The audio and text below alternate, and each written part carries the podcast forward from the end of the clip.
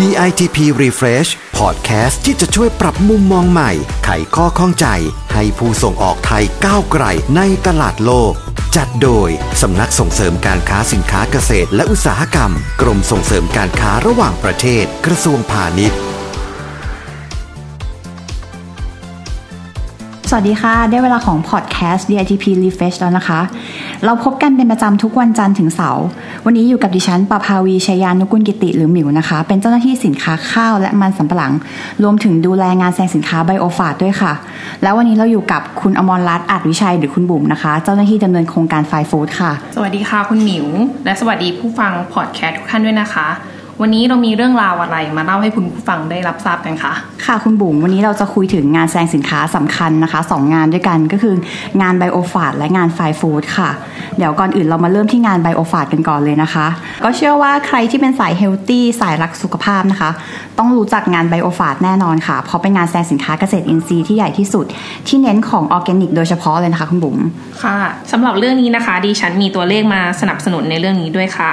ปัจจุบันผลผลิตและผลิตภัณฑ์สินค้าเกษตรอินทรีย์ในตลาดโลก มีมูลค่าสูงถึงแสนล้านเหรียญสหรัฐหรือประมาณ 3 ล้านล้านบาท โดยในจำนวนนี้นะคะ ตลาดสหรัฐอเมริกา และยุโรปเป็นตลาดที่ใหญ่ที่สุดค่ะ และในฐานะสำนักส่งเสริมการค้าสินค้าเกษตรและอุตสาหกรรม กรมส่งเสริมการค้าระหว่างประเทศของเรา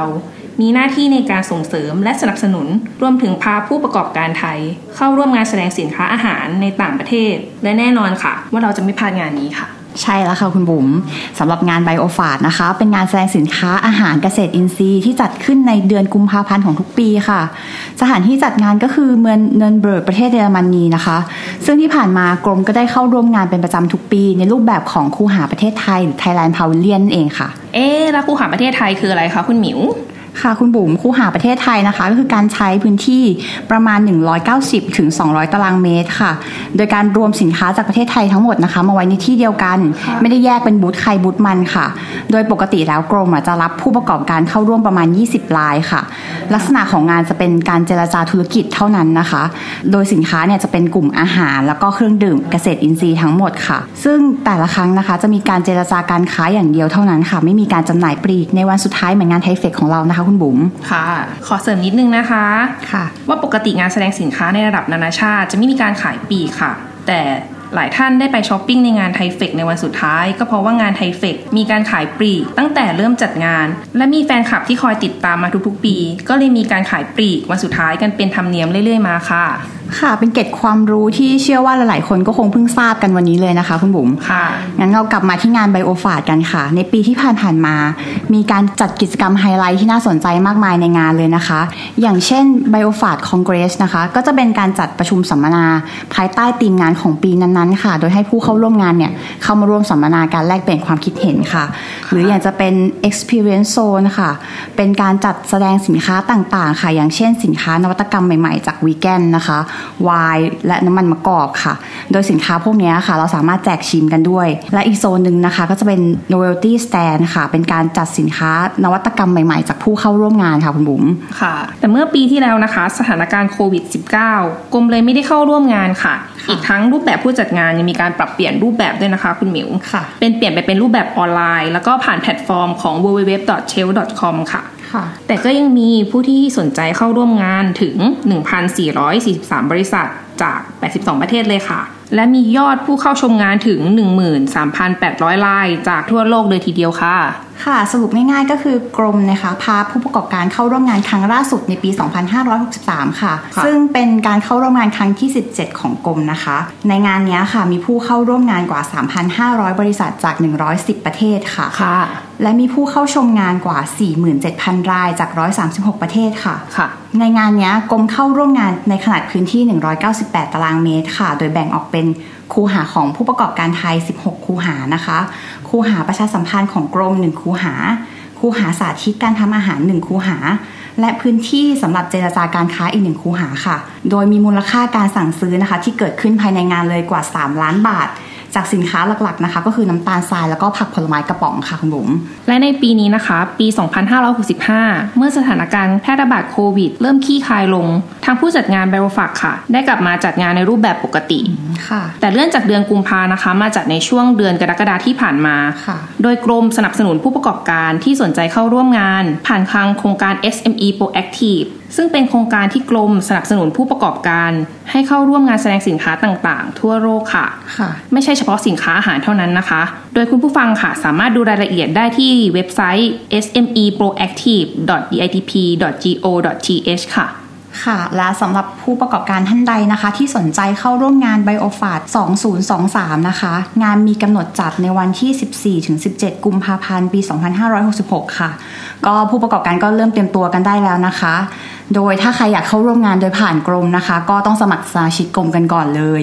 หรือถ้าใครที่ เป็นสมาชิกกรมอยู่แล้วนะคะ สิ่งที่ขาดไม่ได้สำหรับงานนี้เลยก็คือ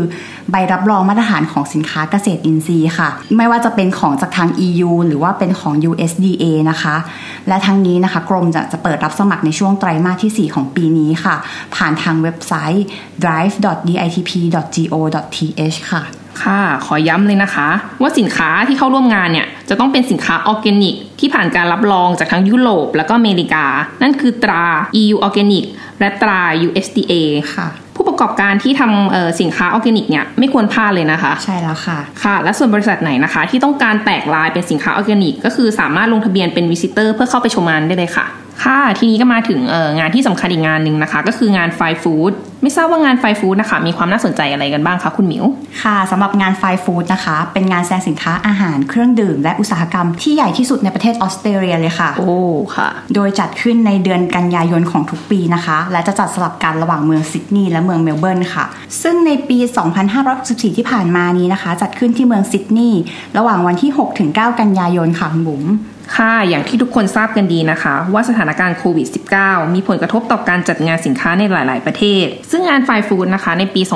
2564 ที่ผ่านมากรมมีการปรับรูปแบบเข้าร่วมงาน เป็นการจัดนิทรรศการ ประชาสัมพันธ์ ส่งเสริมภาพลักษณ์สินค้าไทย และจัดนิทรรศการพิเศษ Miller and Miller แทนค่ะ ค่ะหลายคนอาจสงสัยนะคะว่า Miller and Miller เนี่ยคืออะไร คือกิจกรรม Miller and Miller เนี่ยนะคะเป็นกิจกรรมพิเศษที่กรมอะจัดขึ้นมาในช่วงการแพร่ระบาดของโควิดค่ะ ที่ทุกคนเนี่ยไม่สามารถเดินทางข้ามประเทศได้นะคะ กรมเลยให้ผู้ประกอบการนะคะส่งไปเฉพาะตัวสินค้านะคะ ไปแสดงในงาน แล้วผู้ประกอบการเองก็รอสแตนบายที่บริษัท หรือว่าที่ที่ผู้ประกอบการสะดวกค่ะ และเมื่อมีผู้สนใจนะคะ สินค้าของผู้ประกอบการกรมก็จะทำการนัดหมายให้เจรจาการค้าการผ่านทางออนไลน์ค่ะ ซึ่งผู้ประกอบการก็จะได้เห็นหน้ากันจริง ๆ เลยค่ะ ผ่านแบบ video conference อย่างเงี้ยค่ะ ค่ะ นอกจากนี้นะคะ จะมีการจัดงานเจรจาธุรกิจทั้งแบบออนไลน์ และแบบออฟไลน์ รวมทั้งมีการสาธิตและการแจกชิมอาหารค่ะเพื่อสร้างการรับรู้ให้กับผู้บริโภค และการสร้างโอกาสให้กับผู้ประกอบการที่ยังไม่มีตัวแทน หรือผู้นำเข้า เพื่อเป็นการต่อยอดธุรกิจทั้งรูปแบบออนไลน์ และออฟไลน์ระหว่างกันค่ะ ค่ะสำหรับงาน FINE FOOD นี้นะคะ กรมของเราเนี่ยได้เข้าร่วมมาทั้งหมด 16 ครั้งแล้ว และในปี 2566 นะคะ กรมก็จะเข้าร่วมอีกครั้งเป็นครั้งที่ 17 ค่ะ ในรูปแบบปกตินะคะ ข้อดีของการเข้าร่วมงานไฟฟู้ดนะคะคือมีโอกาสแล้วก็มีการกระจายสินค้าไปยังประเทศนิวซีแลนด์และประเทศหมู่เกาะอื่น ๆ ที่อยู่ใกล้ออสเตรเลียมากขึ้นค่ะ ใช่เลยค่ะคุณบุ๋มเคยได้ยินมาว่านะคะ มีกรณีที่สินค้าเนี่ยส่งไปถึงตลาดละตินอเมริกาเลยนะคะ โดยผ่านทางท่าเรือของออสเตรเลียค่ะ ค่ะ และนี่ก็เป็นเรื่องราวของงานแสดงสินค้าที่ยิ่งใหญ่และสำคัญต่อผู้ส่งออกของไทยนะคะ ที่เราทั้งสองได้นำมาฝากในวันนี้ ก็อยากให้ติดตามกันไปเรื่อย ๆ เลยนะคะ ว่าจะมีงานแสดงสินค้าที่สำคัญอีกหลาย ๆ งานมาเล่าให้ฟังกันเลยค่ะ ค่ะ หรือถ้าคุณผู้ฟังต้องการทราบข้อมูลงานแสดงสินค้า หรือกิจกรรมอื่น ๆ ของกรมนะคะ ก็สามารถเข้าไปดูได้ที่เว็บไซต์ www.ditp.go.th หรือโทรสอบถามที่สายด่วนของกรม 1169 ก็ได้ค่ะ ก่อนจะจากกันวันนี้ก็ขอฝากกดติดตาม กดไลค์ กดแชร์ จะได้ไม่พลาดข้อมูลที่เราตั้งใจนำมาฝากกันนะคะ หรือจะติดตามฟังย้อนหลังใน EP ก่อนหน้าก็ได้ค่ะสำหรับวันนี้หมดเวลาลงแล้ว เราสองคนต้องขอลาไปก่อน สวัสดีค่ะ สวัสดีค่ะ ติดตามข้อมูลข่าวสาร และกิจกรรมการค้าเพิ่มเติมได้ที่ www.ditp.go.th หรือสายด่วน 1169